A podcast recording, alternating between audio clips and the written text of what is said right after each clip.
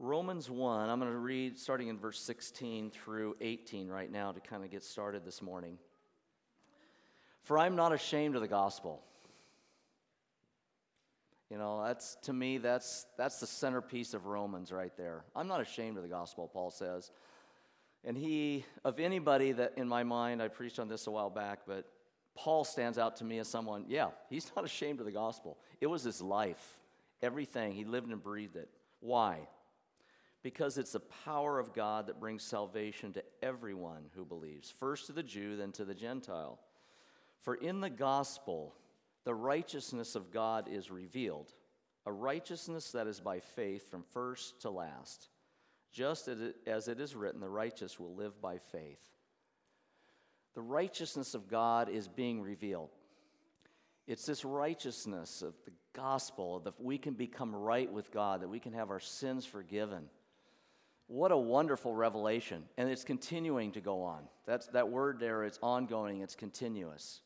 But then he pops into verse eighteen, and he says, the wrath of God is being revealed from heaven against all the godlessness and wickedness of people who suppress the truth by their wickedness. It's like in verse eighteen, we walk through this door, in a sense, into the courtroom of God. And God, and Paul says, the wrath of God is being revealed. It's the same type of word. It's this ongoing, present, continuous revelation. In order to understand how to become right with God, we have to understand that we're not right with God on our own. We're wrong with God, in a sense. So we need to come to terms with sin. We need to come to terms with the holiness of God and the wickedness that is in our hearts. Paul says it's so important that we do that. For the good news to be the good news, we have to come to terms with the truth of the bad news, of the wrath. What is God's wrath? That's a big word. It's a hard word. Um, as we look at Scripture and as we think about it, for me, the definition of wrath is simply the response of God's holiness, the response of God's justice to our sin and our rebellion. It's, it's who God is coming in contact with sin and rebellion in the hearts of people. God's refusal to condone or come to terms with sin, his just judgment upon it. God is holy, God is just, God is also loving. We see God's love in his wrath, and often we miss that piece because he hates sin. Because of his nature, he simply cannot condone it. However, he also hates the damage that sin does to you, to me, and to his creation. So he looks around and he sees the damage that sin is doing and has done, and he hates it. That's his love for what he's created, including you and I. You know, there's different ways that God's wrath is expressed in Scripture. We have the eternal wrath. That's book of Revelation, chapter twenty, speaks of the lake of fire. Um, eschatological wrath, how's that for a word? Wrath associated with the, with the return of Jesus.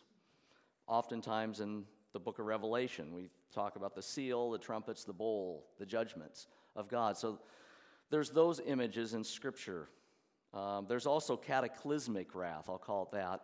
The flood, where God breaks onto the scene of human history, and there's this wrath poured out. I mean, the flood is an example of that. The ten plagues in Egypt, where God's wrath is being shown um, in history in a certain time and place. Today's wrath is more on what I'm going to call abandonment wrath. In fact, the title of my sermon today is When God Steps Aside. It's almost a picture of allowing us to suffer the consequences of our choices. So today, in this passage, it's not so much God punishing mankind, although there are, but it's more about the consequences associated with our decisions as we turn our back on God, as mankind does. It's not that idolatry and immorality are God's wrath, it's that the results, they simply are God's wrath. As people turn away from God and worship idols and replace God with other things, and as their lives descend into immorality, that is God's wrath, simply being lived out by people. Romans one and verse twenty-four, twenty-six, and twenty-eight, and we'll see this a little bit later, but there's that, that phrase, God gave them over. God gave them over. God gave them over. It's repeated three times there in those verses as man progresses downwards in kind of a spiral there, this idea.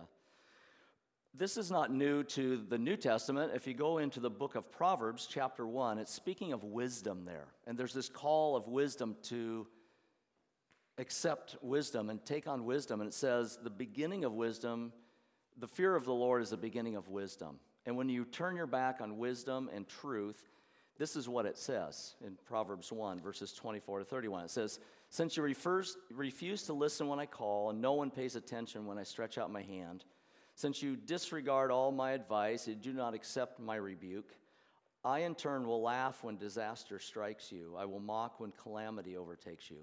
When calamity overtakes you like a storm, when disaster sweeps over you like a whirlwind, when distress and trouble overwhelm you, then they will call to me, but I will not answer. They will look for me, but will not find me. Since they hated knowledge, there's the key. They chose to turn their back, and they hated knowledge and wisdom that was there all along, and they did not choose to fear the Lord. Since they would not accept my advice and spurn my rebuke, they will eat the fruit of their ways and be filled with the fruit of their schemes. That's Romans one. It's abandonment of truth and the results and the consequences in people's lives. The good news is, the good news in all this is God has clearly revealed himself. In fact, let's read verses nineteen and twenty. The wrath of God is being revealed, but it says, since that what may be known about God is plain to them, because God has made it plain to them. For since the creation of the world, God's invisible qualities, his eternal power, divine nature, have been clearly seen, being understood from what has been made, so that people are without excuse. Creation, it's there. It's clear. People are without excuse. God's revelation is sufficient. God, and we're going to see in this passage, God has revealed himself to everybody, regardless of who you are. No matter, we call it general revelation. Creation, conscience. Everyone has those things available to them, clearly accessible. But what do you do with it? That's really the question. Jeff Galt read Psalm nineteen. The heavens shout, right? Declare. There's speech that goes forth day and night, constant. It's available to all. It goes out to the ends of the earth, all the way out, as far away from civilization as you want to get. Creation is there. Creation's referred to as God's first missionary, and I think that's a good term. It was there from the get-go. When God created this world, he was shouting to us, I'm here, I exist, follow me. So creation, our middle school students, our high school students, our college students, I asked a while back for them to respond to a simple question, and that is, how do you see God in creation? And so Joe put together this PowerPoint presentation of their responses.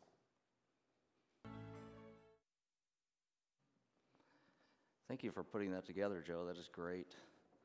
God has clearly revealed himself in creation. We see that in verse nineteen and twenty. It's plain to them. It's clearly seen. Men are without excuse.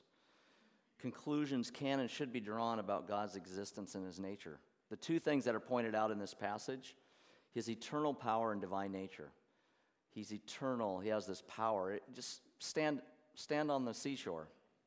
You can look at Mount Hood. I mean, the power is there.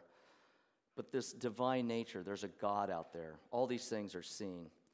God is the cause of all things. Whoever thinks in terms of cause and effects thinks in the direction of God. He is the cause. Voltaire, the philosopher, the French philosopher that obviously didn't have a, a real understanding of God, but he did make this statement, this quote. He says, I cannot believe this clock exists without a clockmaker. And he was speaking of the world. The clock and the way it functions and the design and the patterns, everything is so intricate, intricate and so well designed. How could there not be a clockmaker? He was had no idea how to even explain that one away. The testimony of creation is available to everyone. It holds people accountable Men are without excuse, it says here in this passage. However, creation is limited, is it not? It can lead you only so far. We need the Word of God to come alongside creation and teach us about how to come into relationship with God through His Son, Jesus Christ. But it gets you going that direction. God supplies it. He calls out to us, and it gets us going that direction. So we have God's creation around us, our own bodies. Just look at look at ourselves. We're part of God's creation. But God also put inside our hearts, our conscience, a testimony to Himself. In verse verse nineteen here, it's in some of your translations, it's evident in them. The New American Standard, King James, it's translated, it's evident inside them. It's speaking of our conscience. There's this moral radar that God has given to us. In Romans two, fourteen and fifteen, Paul, we're going to look at that next week, but Paul says to the Jews, he says the Gentiles have the law of God written on their hearts. They already know instinctively, their conscience already tells them what's right and wrong. Everyone has one of these, conscience. However, there are strategies that people use to kind of get around the conscience, right? For example, one way to do it is misinform the conscience. This, the idea here is you unteach things that are normal and insert a new morality. Okay, so what was normal and true over here, we'll just retweak it and make this the new normal. Kind of dodging around the conscience. You see that happening in our culture a little bit? Yes? Okay. The other way that people do this is simply silencing the conscience.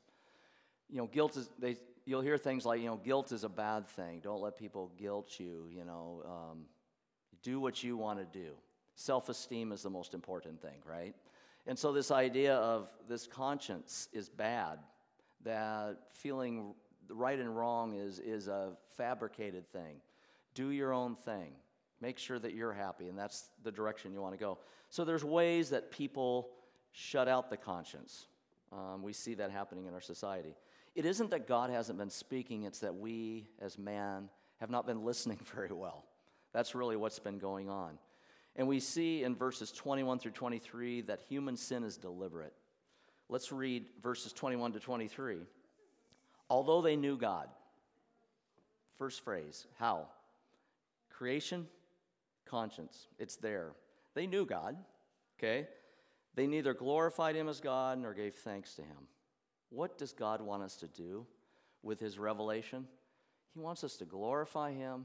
He wants us to give thanks to Him. Those are the two responses that God desires in our heart. Okay, but look what it says. They refused to do that.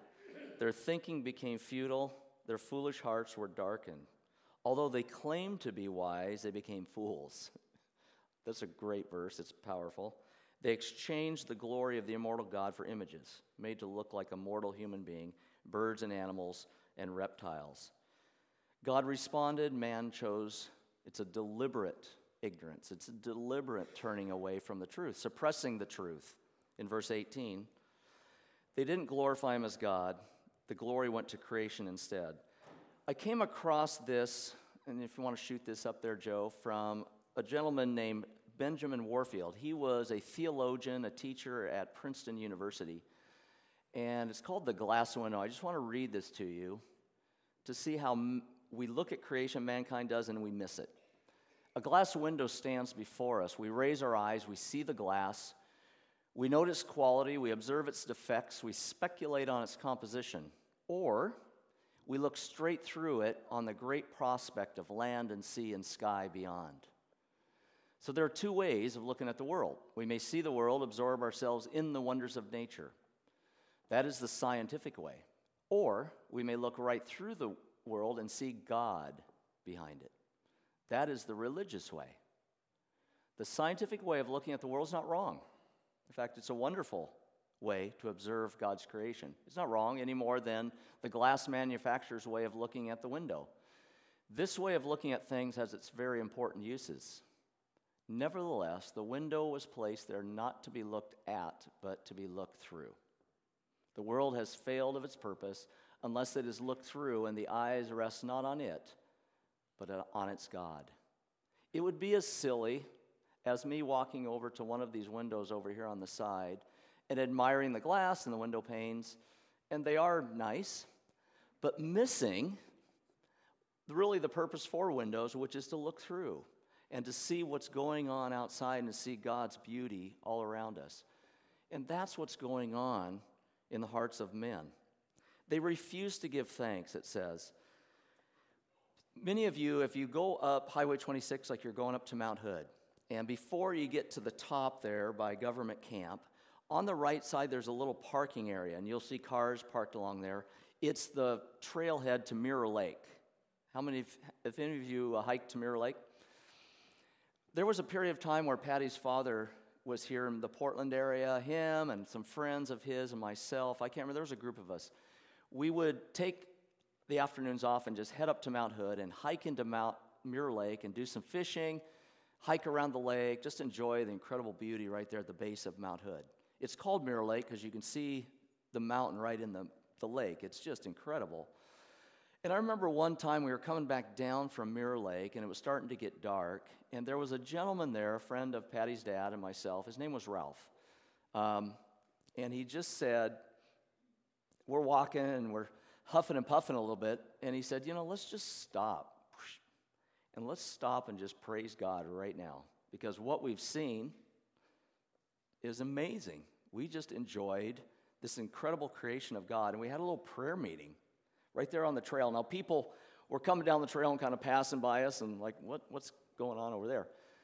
But I really felt like what a beautiful way to express what we had seen, because God's creation is meant for that. It's meant for us to see Him and to worship and to give thanks to Him for it. And it was simply a prayer meeting, a Thanksgiving service that just kind of broke out there on the trail to Mirror Lake. That's what it's all about. Verse twenty-one continues on, their futile thinking, their hearts were darkened. It started to affect the way they thought. This development of godless worldviews, things like atheism, who needs God anyway? Naturalism, this is all we got, right? Hedonism, this is all we got, so let's have a good time. Because when it's over, it's over type thing. Hedonism, right? Some of these worldly philosophies that just show darkened hearts. Professing to be wise, they became fools. Psalm fourteen one speaks to this, and it says, the fool says in his heart, there is no God. That's in quotes. They are corrupt, their deeds are vile, there is no one who does good. It starts with taking God out of the picture, and that's what they've done. And then it says they've exchanged the glory of immortal God for images. They've taken God and His glory, and they've taken that and said, ah, and they've inserted anything other than Him. Idols, images, to glorify, to give thanks to, to worship. There's this exchange that's gone on. Glory for shame, truth for lies, God for idols, creator for the creatures and creation. So God reveals Himself, man rejects that revelation. Creation, conscience, it's there, God's speaking. Their thoughts turn futile and dark. They turn to idolatry. So they say, in a sense, God, you're dead. We're going to replace you by inserting anything in there other than Him. So what happens? Well, starting in verse twenty-four, we see human sin is progressive, okay? Starting in verse twenty-four, let's just read that. Therefore, because of their rejection, this is what happens. And I want you to notice, you know, we talk about, people in science talk about evolution of man, okay? This is the devolution, the devolving of man. It's a it's a downward spiral. It's, man's not getting better here. This is definitely a devolution. Therefore, God gave them over, there's that first time the phrase is used, in the sinful desires of their hearts to sexual impurity, for the degrading of their bodies with one another. They exchanged the truth about God for a lie. They worship and serve created things rather than the Creator, who is forever praised. Amen. Step one. Okay, so we have sexual impurity is step one. God gives them over. They just kind of follow these sinful desires of their own heart. And God says, okay, there you go. It doesn't stop there, though. It continues to go.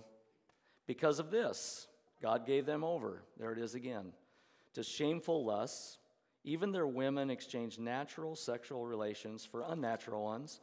In the same way, the men also ban- banded natural relations with women, were inflamed with lust for one another. Men committing shameful acts with other men and receiving in themselves the due penalty for their errors. Shameful lusts, changing out natural sexual desires for something that is not. Okay, that's a sad picture. But it doesn't stop there, okay? Look what it says, verse twenty-eight. Furthermore, okay, building upon that and continuing to spiral downwards, just as they did not think it worthwhile to retain the knowledge of God, God gave them over. There's the third time that phrase is used. To a depraved mind, so they do what ought not to be done. They have become filled with every kind of wickedness, okay? So it's just, now it's just open, and it's anything and everything. They're full of envy, murder, strife, deceit, malice, gossip, slander, God-haters, insolent, arrogant, boastful. They invent ways of doing evil. They disobey their parents. They have no understanding, no fidelity, no love, no mercy. Although they know God's righteous decree that those who do such things deserve death. Now, why would they know that? Conscience. They would know. There's been way, it's been revealed. The Word of God, there would be, they know these things. They not only continue to do these things, but they approve of those who practice them. You know, it's interesting. These, this is the consequence when you turn your back on God, this, this kind of downward spiral that we see in these verses. When you, idolatry, the step from idolatry to immorality is a short step, okay? You take God out of the picture. You say God is dead. Okay, you reject creation and the creator. Then you take away conscience. Conscience, there's no fear of punishment before you commit the sin, and there's no remorse after it. That's really what conscience helps us do, is a sense of, hey, this isn't right before I commit. And then after the fact, that guilt that says, that wasn't right. I need to do something about that. All that's removed, and this is what you see in people's lives. There's a quote, and this is the last PowerPoint, uh, C S. Lewis. Uh, this comes from his work called The Problem of Pain. It's a quote, and I, there's a phrase in here I think is so powerful. He says, the lost enjoy the horrible freedom. That's it. Horrible freedom. They have demanded and therefore are self-enslaved. That term, horrible freedom, that they have because they've chosen this route. They've demanded it, in fact. They've turned their back on God and everything that he's provided for them. So we see, again, this devolution. Um, a, cu- a quick word on homosexuality, okay? I know that's a tough topic in our environment today. I was watching this um, video the other day. Uh, a gentleman was teaching on the book of Romans, and he said, in Christian community, in, in our churches, we tend to do one of two things with that topic. He says we tend to either emphasize it too much or we emphasize it too little. I thought that's an interesting, and then he went on to explain what he meant. Emphasize it too much. I think in Christian communities sometimes we take homosexuality and we put it up here as like it's the worst, okay? Um, you know, and then all these other sins are kind of down here, but hom- you know, we put it up there as like this is the worst thing, right? And we make it to be that. There's a great book by Jerry Bridges, if you know him. He's a great author. It's called Respectable Sins. And it talks about how as Christians sometimes we categorize sins. And we have our list of ones that we put on the really bad list, okay? And then we kind of in our own lives, well, you know, pride, judgmentalism that speak to our heart, our sin. And we're going to look at that in Romans two next week, by the way.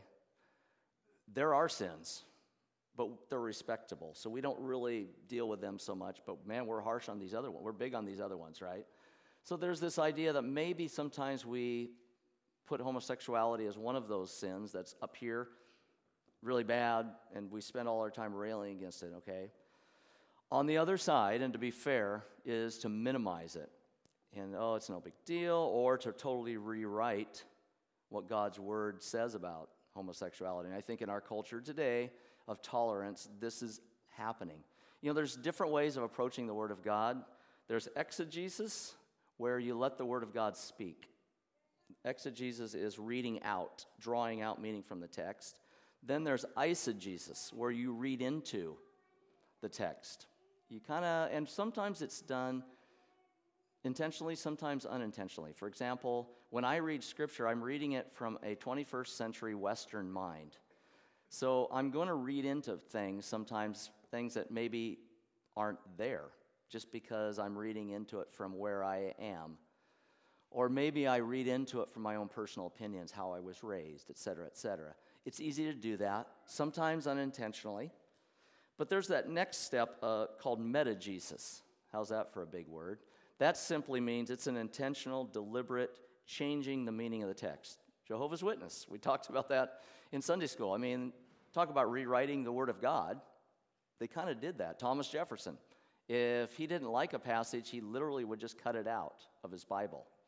Passages that had to do with the deity of Jesus and miracles.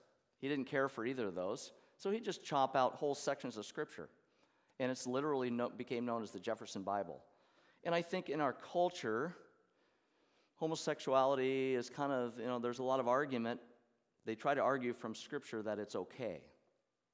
Well, we can't do that, because it's pretty clear here in Romans twenty, and these are the words that are used in this chapter: shameful lusts, unnatural relations, shameful acts, deserving of death along with all the other sins. Homosexuality is not viewed as a condition, but as a, an act that can become a lifestyle. And it's contrary to the Word of God. It's contrary to what God has revealed Himself to be. And so we need to balance it out. By the way, um, verse twenty-nine, every kind of wickedness. You know, that list was pretty comprehensive there of sins. And I think it's easy, like I said, to harp on one and miss. All of those things are opposed to the nature of God. There's three truths about God's wrath that I want to just kind of end with. This is my conclusion. God's wrath is just. And just turn over, and we're going to look, be in Romans two next week, but look at verses four to eight of Romans two. Or do you show contempt for the riches of His kindness, forbearance and patience, not reali- ri- realizing that God's kindness is intended to lead you to repentance? That's a question.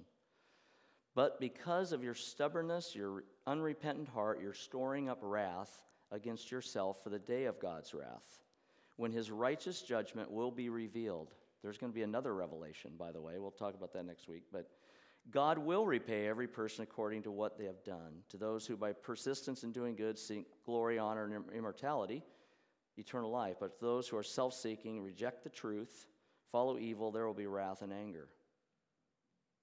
So God's wrath is always just, because He's just. But I also want you to see in verse four His kindness, His mercy, His forbearance.